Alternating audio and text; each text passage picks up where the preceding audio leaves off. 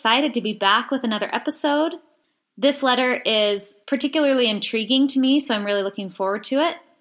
And I'm excited to share some of the different ideas and insights that came up for me as I was reflecting on the questions. So I'm going to go ahead and just read through the letter first and then discuss it.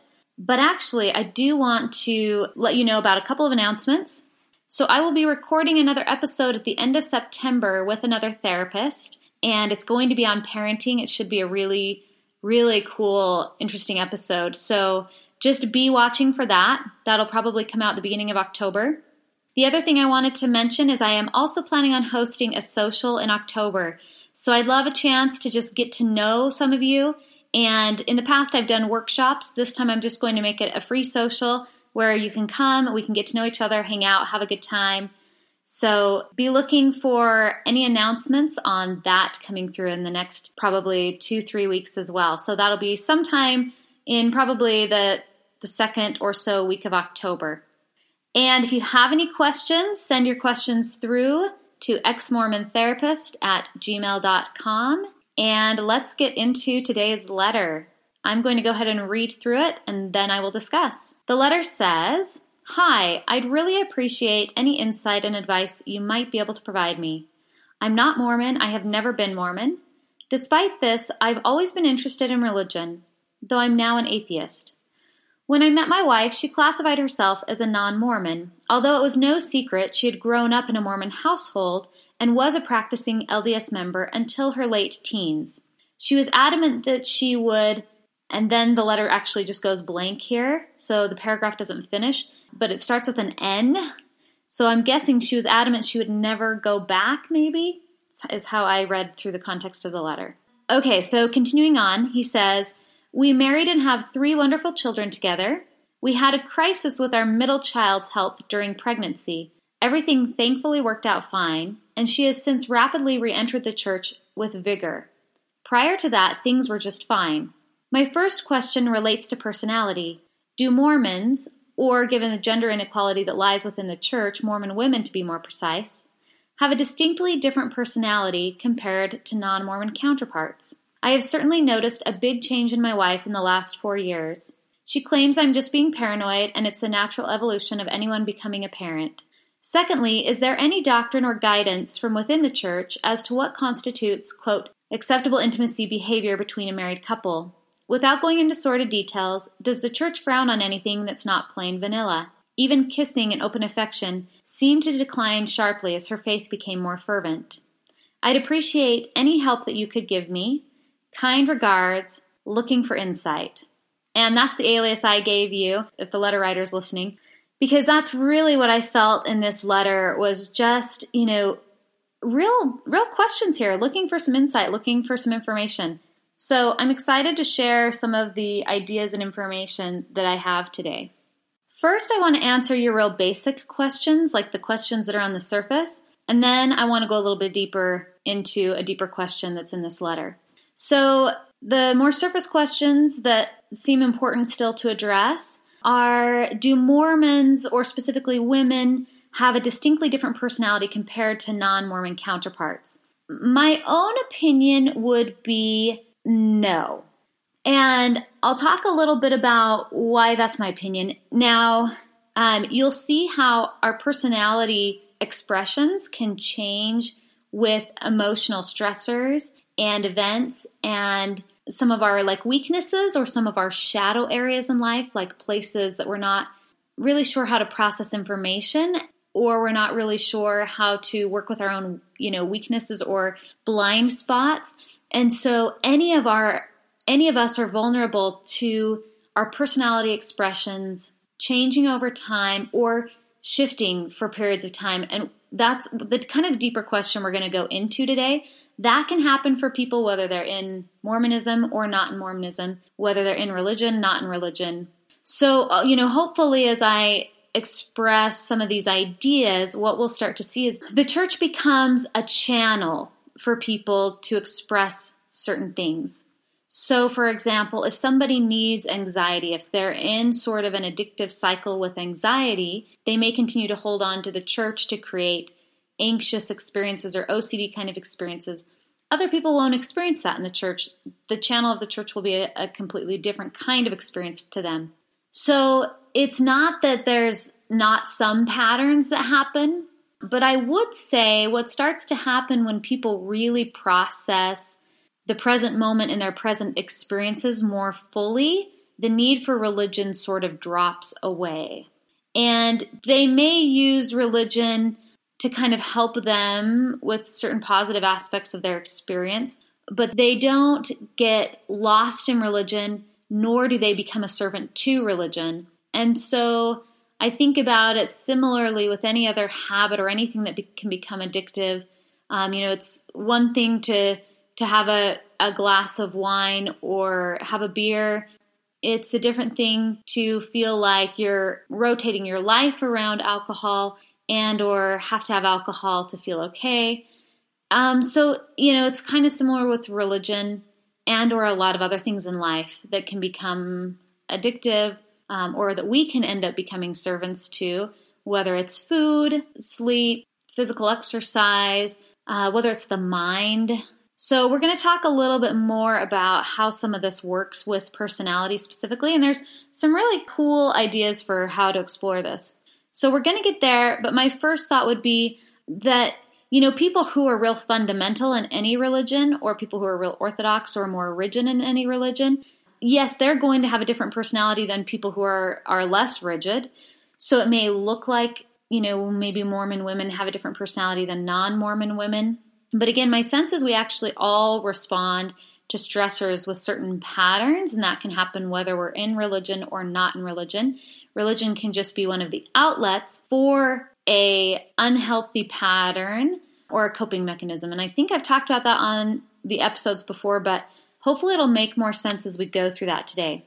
So I'm just kind of throwing out some ideas here. I'm trying to find a way to explain it. Hopefully that's making some sense. I think it'll make more sense when we go into details about it. So, the other thing I just want to answer that's kind of on the surface, it's more basic. Uh, you asked, secondly, is there any doctrine or guidance from within the church as to what constitutes acceptable intimacy behavior between a married couple? From what I understand, this has changed over time. So in the past, there has been more quote, guidance around this or more rigidity or more rules around it in terms of what was acceptable in intimacy between a married couple. For example, I believe that oral sex is something that has been frowned upon in the past. Um, they haven't necessarily gone back and said, you know, now now we invite that into marriages, but they've gone, they've come into the present and said we no longer go into the bedroom and you know whatever feels comfortable between you and your partner is up to you as long as it doesn't include things like infidelity. So I think that's something that has changed over time. Some people still go back to the more original guidance or structured rules around sexuality within a married couple. So there are still couples who don't want to do anything but, you know, what you what you call plain vanilla and they don't want to include oral sex or hand sex or maybe anal play, things like that. So I do know that there are couples who still will kind of go back to that as a way to deal with anything that feels uncomfortable. And also couples who still choose not to use birth control, for example, um, even though that's no longer a rule or a guideline within the church, but it once was. So, you know, it's something that has changed over time. But again, when people get more entrenched in the fervor or the fundamentalist aspects of a religion, they will sometimes go back to the past and attach to the past, especially if the past was never actually fully resolved or corrected. And in the mind, that becomes hard to understand. Like, how could it go from this rule to we no longer, you know, whatever's up to you guys, whatever feels comfortable. Someone who's more fervent may go into that and really believe that, you know, I'm more righteous if I go back to that original guideline. So I don't know if that's impacting her at all. My sense is, and we'll go through this as we go through the personality stuff, there's something deeper impacting her that has to do with her connection to her body. And part of the reason my sense is that that is true is because you said that even kissing and open affection seemed to decline sharply as her faith became more fervent. And so that's not something that the church talks about in terms of kissing and open affection. I don't believe that's something that's in the doctrine. In my experience with Mormonism, that wasn't something I was ever taught that kissing and open affection was wrong or that it should be regulated or anything like that. So the fact that even that is declining, even kissing and open affection is declining, leads me to believe this is a deeper issue in terms of her being connected to her body. And we're going to talk about that.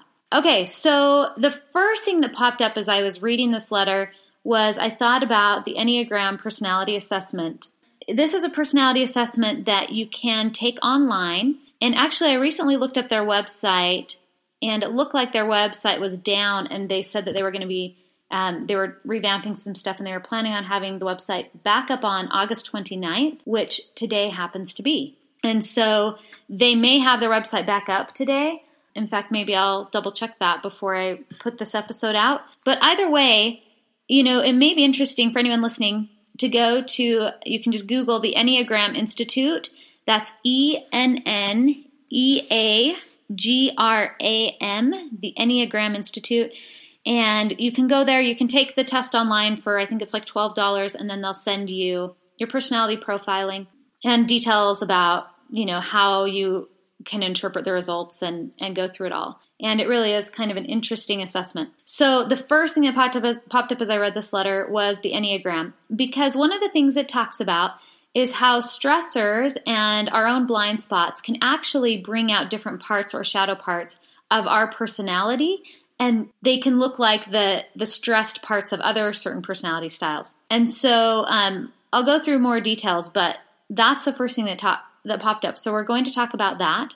The other thing that came up for me as I read was again how religion can be like a drug. It can it can bring about this sort of chemical high and when we're looking at the reality and what's happening, there can be a sort of quote change cycle. So there's a change cycle in addiction, and the first step is denial, which is similar to the first step in the grieving process.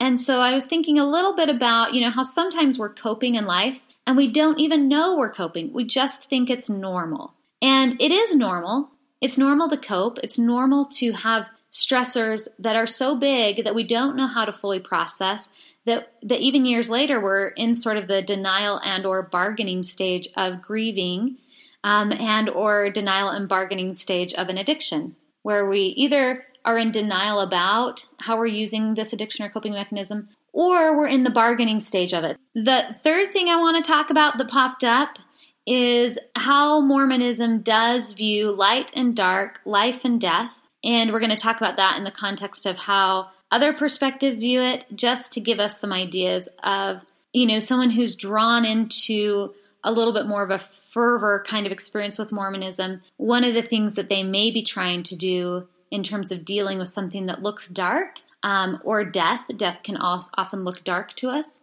And so we'll talk a little bit about that. The fourth thing I want to talk about is what you can do right now in this experience with your partner. So I'm going to go through four different areas as we go through this episode today that popped up as I went through your letter, and hopefully it will start to piece some things together and give you some ideas about how to move forward. Okay, so let's start by talking about the personality profiling stuff and how that might play into this. So, with the Enneagram assessment, when I took it, I don't know, it was about a year or two ago, and my main profile type came out a number two. There are nine different profile. There's nine different personality types, and the way it works is most people will have what they call like a main personality type, and then they'll have uh, one or two what they call wings, so kind of like companion types. Um, and then there's there might be some others that kind of also fit in there. The idea is that we all have all nine personality aspects in us. There's just certain ones that we tend to really express more and that create more of our personality foundation. So, yeah, my main one was a two, but I also had what they call a wing. And I believe one of my wings was a number five, which is what they call the investigator. I'm going to go in and read a little bit because in the personality profiles, what they will show is when people become imbalanced, which addictions are they most prone to. They also show in the personality profiling nine different levels of emotional mental health. And so they show the three highest, healthiest levels and what that looks like. Then they show three medium levels or what they call average levels. And so if our emotional mental health is kind of average, how can that express, how does our personality express itself? And then three unhealthy levels. So, if we're in a more unhealthy emotional mental space, how does our personality express itself? And so I'm going to read through a little bit of that just because it might give you some ideas as to what's going on. So I'm going to pull this up here. So I obviously don't know, you know, what your wife's main personality style is, but she may have some aspect of what they call the investigator level 5 showing up you know, what I would say is it sounds like something shifted a little bit in your experience with the second pregnancy, where you described it as a traumatic pregnancy experience, even though thankfully everything worked out fine. What can happen is when we're faced with some kind of trauma where we really suddenly see, quick edit, when I'm saying morality here, I actually mean mortality. Our morality mirrored to us, right, through our baby's morality or through through pregnancy complications, suddenly there's just this deeper awareness of life. And that also means a deeper awareness of death. That both are are real in our experience. And so suddenly how do we process that, right? It's one thing to be a teenager and to be not super connected to that awareness and to feel rebellious against a religion or feel like, gosh, something about this isn't working or screw it or, um, you know, whatever was going on for her in her late teens that got her to step back and leave. And it sounds like she was very adamant, which might have meant that there was a very like strong stepping back or rebellion or conflict with the re- religion, but it may not have been fully resolved. And this traumatic experience gave her a chance to face something she hadn't faced before, which is our morality mortality, our mortality. So that's something about that doesn't sound right. So, you know, it might have given her a chance to face her mortality, and suddenly she's going back to this thing that was there in her family of origin that is there to help comfort. And so I'm, I'm guessing she's having difficulty fully processing what happened. And so what can happen is a level five in the level five personality profile in the Enneagram they talk about the three highest healthy levels, and I'm not actually going to go through those right now. But they then go through the next three levels, which are, they call average levels. So, again, if our emotional or mental health is average, how can we manifest our personality? Level five, which is the middle average level, okay, so it's right in the center of like health and unhealth, or balance or imbalance. Level five says that the personality expresses itself by becoming increasingly detached as they become involved with complicated ideas or imaginary worlds. They become preoccupied with their visions and interpretations rather than reality. They may become fascinated by offbeat or esoteric subjects. It could even be that they become fascinated by offbeat or esoteric subjects that involve dark or disturbing elements. That doesn't sound so true of her. It sounds like she's going towards one ones that quote look light but they can become detached from the practical world and also can, can show up as a little bit more high strung and intense.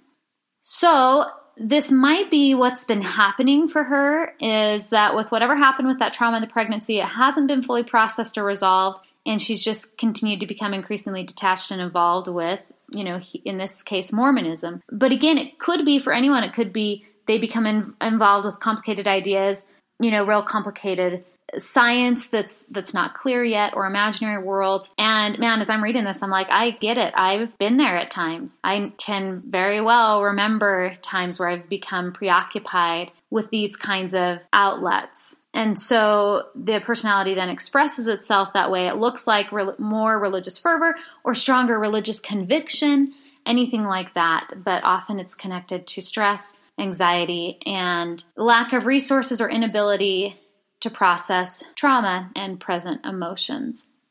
So, I'm going to go through some of the examples they give in terms of how to work with that and how to rebalance and what they call it as personal growth recommendations. And, you know, I don't know, your wife may or may not ever be listening to this episode. So, hopefully, again, this is just something that gives you an idea of how this can work. And for anyone else who's listening, those who've been really involved in religious fervor, you may have um, some personality type 5 in you a little bit stronger, um, whether, again, whether it's your main profile or not. And so, for anyone listening, these personal growth recommendations may come in handy and they might be helpful.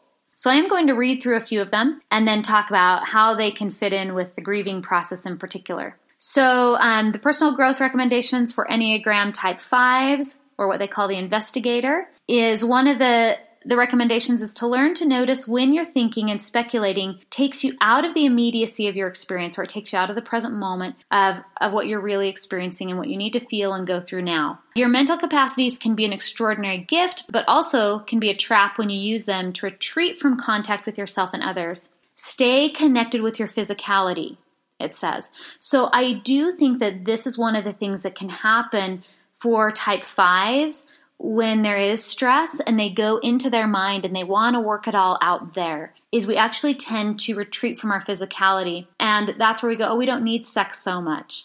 I don't need to pay attention to my physical needs, eating well, sleeping well, things like that. So if your wife has been retreating from physical contact, that's good information. She may be relying on her mind and or imaginary worlds that are coming through her mind and her, more of her right brain process. She's it sounds like she's not as present in her body and available for sexuality and physicality and that would actually be really important for her to get back into her body. If she's listening to this or um, if she's open to looking at this at some point yoga and sex and presence when she eats, getting real present to taste, textures, things like that, really coming back into her physical senses will be probably really helpful for her. So that would be one thing. And also, it just might explain why she's retreating physically. Because again, when we go into more imbalanced places, we tend to want to just continue moving more and more into the imbalance until something shifts us and we again can do some of the processing or we see it more clearly and then suddenly we're willing to get balanced again. But if she's moving into the imbalance or if she's staying in the imbalance, then she's likely retreating from her physicality, including her sexuality. Okay, so another personality, personal growth recommendation for type 5 is it says here you tend to be extremely intense and can get high strung and find it difficult to relax and unwind. So, for people in this space, it's important to make an effort to learn to calm down in a healthy way uh, without drugs or alcohol. Exercising can be really helpful. Using biofeedback techniques can be helpful. Meditation, jogging, yoga, and dancing are especially helpful for your type. You see many possibilities, but often do not know how to choose among them or judge which, which is more important or less important. When you're caught in your fixation, a sense of perspective can be missing, and with it, the ability to make accurate assessments. Again, this might be part of what's happening for her. At such time, it can be helpful to get the advice of someone whose judgment you trust while you are gaining perspective on your situation. Doing this can also help you trust someone else a difficulty for your type. Notice when you are getting intensely involved in projects that do not necessarily support your self esteem, confidence, or life situation. It is possible to follow many different fascinating subjects games and pastimes or imaginary worlds, but they can become a huge distraction from what you really need to do, from what you know you really need to do. Um, so, again, I think this is where religion can come in and it can be a distraction from really facing the present moment, what needs to be done in our body, what needs to be done in our relationships. Decisive action will bring more confidence than learning more facts or acquiring more unrelated skills. Um, or I'm going to add in here, or focusing more on the unknown, you know, Okay, so that those are some of the personal growth recommendations for type 5s, and especially if there's some imbalance going on. So, again, your wife may not be listening to this, and so my suggestion for you would be for you to get online and take the Enneagram and for you to learn about your main profile type, and then if you have wings or kind of like subtypes, what your subtypes are, and look at where you are on your own level of emotional mental health and or anywhere where you can start to do personal growth recommendations for your own type. Um, it may be, and I'm going to skip here to the last topic I wanted to talk about, which is what what you can do from your end here. I'm going to actually talk about that first and then backtrack. So, because one of the perspectives I work with is that you know we can sometimes get lost in feeling like other people's choices are impacting our life and creating a situation where we can't have the life we want. Right? So if our partner's struggling, if our partner's going into one of these unhealthy or imbalanced expressions of personality, then how does that impact us? Do we believe we're never going to have the relationship we really want? Do we believe that our children are never are going to have, you know, a mother that's kind of crazy? What are the beliefs that you have popping up? Because the other quote story I like to work with when I'm working with couples is if something's popping up for one of the partners and it's impacting you, which it would and should in this situation, that makes perfect sense, then on some level there is also a possibility that something is being mirrored to you that you do have control over that you can work on. Because again, you can't work on her part. So that's where I'd say for you, get on, take the Enneagram, start to read through, see if there are any blind spots that might be popping up for you and or read through the personal growth recommendations for your own type. The other thing is you may be playing out some of the opposites in terms of imbalance, you may, you may be playing out some of the opposite responses to her responses. So, for example, one of the things I see happen when people face something that looks really dark, like death or a breakup or sickness or something like that, we can go into sort of an emotional, imaginary world type coping mechanism, which is where religion can come forward. And that can be based more on right brain needs, which are more emotional and considered the feminine aspect within us. And so that might be, you know, one of the things that's happening, and maybe one of the reasons why we see more women go to religion to deal with this kind of stuff. But one of the other things that can happen is we go to real logical, scientific, matter of fact, left brain responses that can also be imbalanced imbalanced, I am imbalanced to cope with, again, what looks dark to us, what's unknown, what's not fully understood yet, such as death or breakups or, or some kind of trauma, illness, anything like that. So, so you may be playing out the left side in the left brain imbalance where she's playing out the right brain imbalance. I don't know. That's something you would need to look at and face, um, which is, am I trying to intellectualize my way through this? Was I trying to intellectualize my way through the pregnancy trauma? Did I try to get her to kind of look at it just logically? What was going on here? Did I skip over the emotional experience that was needed? And is she, again, mirroring that back now?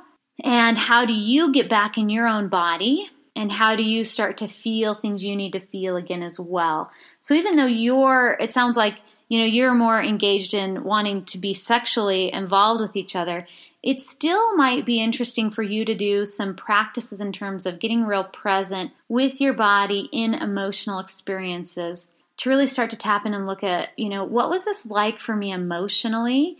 And or did i feel kind of numb through the experience? And or did i feel some of it but are there aspects that i haven't fully felt? So again i have no idea if that will resonate um, or if that's a part of what's been going on, that's just an idea for you to explore. Um, I didn't get any sense through your letter whether or not that's happening. I just know when our partner's really playing a part or a role that looks at odd, it looks at odds with something in us or something we're wanting in our relationship. It might be that they're playing out this opposite of something we're playing out, another side of the polarity we're playing out, but we're not yet aware of. So those are some ideas for you would be a, to go and take the Enneagram, learn more about your own personality type and or subtypes and look at the personal growth recommendations for that. Another idea would be to practice getting into your body and emotions more and notice if you used intellectualism and or matter of factness and or numbness to kind of cope with what happened during the second pregnancy, the traumatic pregnancy. And this is where I want to go back to Mormonism in general so, because Mormonism really focuses on what are called the light aspects of life, quote, light aspects, it's really focused on um, positivity and prosperity and life, life giving things and health. And all of that can be really good. But one of the things that can happen in the Mormon perspective is a lot of fear or blocking off or resistance to what we might call the darker aspects. So, negativity, cynicism, death, illness, lack of prosperity, darker emotions, jealousy, anger. So, yeah, it might be if your wife is going towards something that's, you know, real focused on, quote, the light, again, there's a balance that's needed. And people who really attach to Mormonism, that's sometimes the information that we're getting from that experience is, is that, you know, what's the fear of what we call the dark? So, for example, there are some religions and some traditions that work to create space for the whole, and that is a little bit more Eastern. Some of the Western traditions are a little bit more focused on splitting the two apart, the dark and the light. For example, in the Hindu tradition, they have a three part Godhead. And I, I know there's a lot of different branches of the Hindu tradition, so I don't know how this plays out for all branches. I just know when I was talking to a woman who had studied Hinduism, the branch that she had been interested in, they had a three part Godhead a creator, a sustainer, and a destroyer. So, in this branch of the Hindu tradition that she had been studying, the destroyer was a part of the Godhead, right? In Mormonism, the destroyer is um, is the devil, and ultimately death comes from the darkness because one day we're going to live in a space where there is no more death, right? And other, so other religions again hold all three creation, sustaining, and destruction as all being a part of God. In the Bhagavad Gita, which is a Hindu text, God is I believe it was Shiva was the name of the the blue guy. So it's a it, they use this mythology and in it there's there's the god. He's this blue man and he is everything that is both beautiful and amazing and gorgeous, but he's also everything that is awful, hideous, scary, and terrifying. So he is representation of the whole. Again, life giving, but also death and illness and everything that's ugly. What I really liked about these perspectives when I got into doing therapy is I began to see that people's quote dark sides, their anger, their jealousy, their violence, that all of that was actually connected to deeper desires inside that were actually, I guess, could be seen as like positive. I don't know if that's the right way to say it, but I began to see that like both our positive and our negative are ultimately trying to serve this evolution that's happening within us.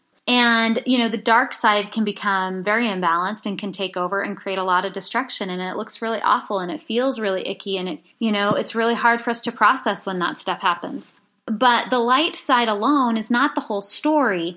And so we want to really look at my wife might be struggling to integrate the whole of this experience, this trauma that's happened with the pregnancy. And who knows, she might be responding to other traumas. The pregnancy might just be a piece of it she may have traumas around being a mother that are coming up and she's just feeling like they're normal not knowing that there's something to process there and she's actually responding um, with some reactions and again you can look at where am i not fully engaged in the whole of my own experience and working a little bit with that. So she may be mirroring this imbalance to you.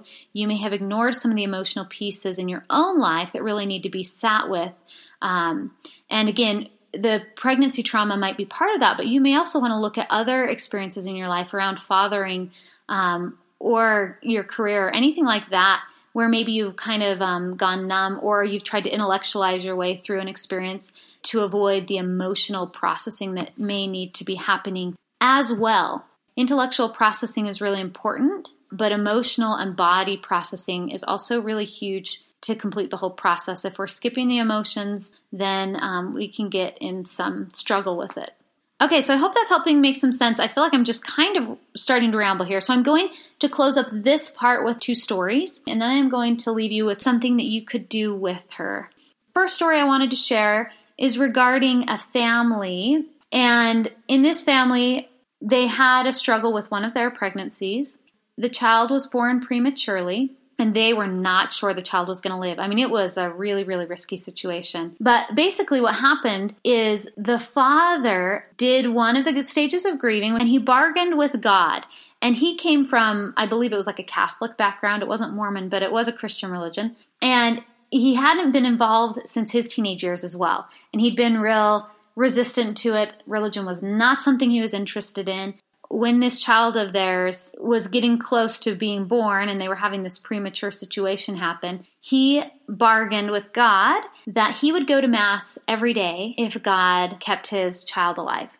And the child did live, kind of a, you know, one of those miraculous experiences that's not not too normal under those circumstances. And so it was a big deal. The child lived and he ended up going to mass every day every morning for a long time my friend doesn't know if he still goes. This was a few years ago, and she doesn't have as much contact with the family anymore. But she watched him go to mass regularly for quite a while until she she was no longer involved with the family in the same way, and again doesn't know what happened there. So you know this can be something that can go on sometimes for years. There's this bargaining stage, and again, it's a reflection not just of that experience, but a bargaining with death and loss in general. And so that's one thing that can be happening. The other story I wanted to share was an experience I had after I had left religion, and it was a couple years after I'd left religion, and I was in a relationship with someone that I'd cared a lot about and initially thought there was a real potential for this to be a long term, maybe lifelong romantic relationship. And when it didn't work out, I felt devastated. I was I was really in a lot of pain about it. And I found myself coping by imagining, well, not even imagining, I found myself coping by believing in moments of a lot of pain, my brain would go to thoughts like, maybe we'll be together in a different life. You know, I'd explored the idea of multiple lives and I thought maybe we'll be together in a different different life or I thought maybe we're together in a parallel universe right now. Those were thoughts that would pop up. And it was interesting because when they'd pop up, I would see them and I'd notice them. And it was like, oh, okay, this is me bargaining. And I would just remind myself, I'd remind myself, Jenny, yeah, maybe there's multiple lives, maybe there's parallel universes, who knows? Who knows? But what you do know is right now you're in this life, and right now, how do you give attention to creating the life of your dreams today in this experience? Whether or not there's anything after, how do you create the life of your dreams today? Because again, thinking that way was a way to avoid doing the work of the present. And it wasn't always easy, and sometimes it really did stretch me. But without those tools, I wouldn't have noticed I was doing that. I would have just done what I had done when I was in religion, and I would have continued following those trains of thinking. Maybe even got myself more obsessively involved in multiple lives or reincarnation or something like that. The idea is, you know, to stay open to what we don't know. If we want to create possibilities, let ourselves do that, but to bring the attention back to what we do know and to not distract ourselves from the work of today from feeling what we need to feel today and from engaging in and repairing our relationships with ourselves and others and life because we might have some anger towards life. If life includes death, then we might not be so happy with life and we may have to we may have a relationship with life that needs a little bit more nurturing. So, the last thing I want to share is what came up for me at the end of the letter as I was sitting with it and reflecting on what to give you and what you and your wife could do together. And the thing that popped up was the idea that the two of you could sit down and start to imagine together. Instead of her imagining through Mormonism and creating like a rigidity around these Mormon stories, to sit down and consciously do it together, the work of imagination together. Sit down and to ask her, you and herself, if we could choose where we and our children were to go after death, what would it look like? What would it be like? Just start to create the conversations, start to consciously choose imagination. You know what, really? And if you, not only for her to do this, really for you to do this, if you could choose what things were to look like after death, what would you want it to look like? And don't be afraid of imagining. Imagining doesn't mean you're going to get stuck or get rigid on and start to believe your own imagination. It just opens up possibility. It reminds us of what it's like to not know. It reminds us that there's nothing wrong with not knowing, but that not knowing can hold emotions of fear and sadness that may need to be felt and moved through the body more fully, which this imagination practice can do. And on the other side, there can actually be a lot of peace a lot of joy in just what it's like right now to be with people we love and what it's like to be connected in the present moment experience and to get more present, to really be able to be there. Sometimes this imagination practice helps us to move some of that fear and sadness through our bodies and then to get more present. So that would be my suggestion would be to sit down and do that with her. When I first came up with this idea as I was reading through your letter, I could feel tears behind my eyes in just thinking about this idea and what it would feel like as a woman to have my husband sit down and to say, you know, let's sit and imagine what would we choose? What would we choose to have happen to us and our children after death?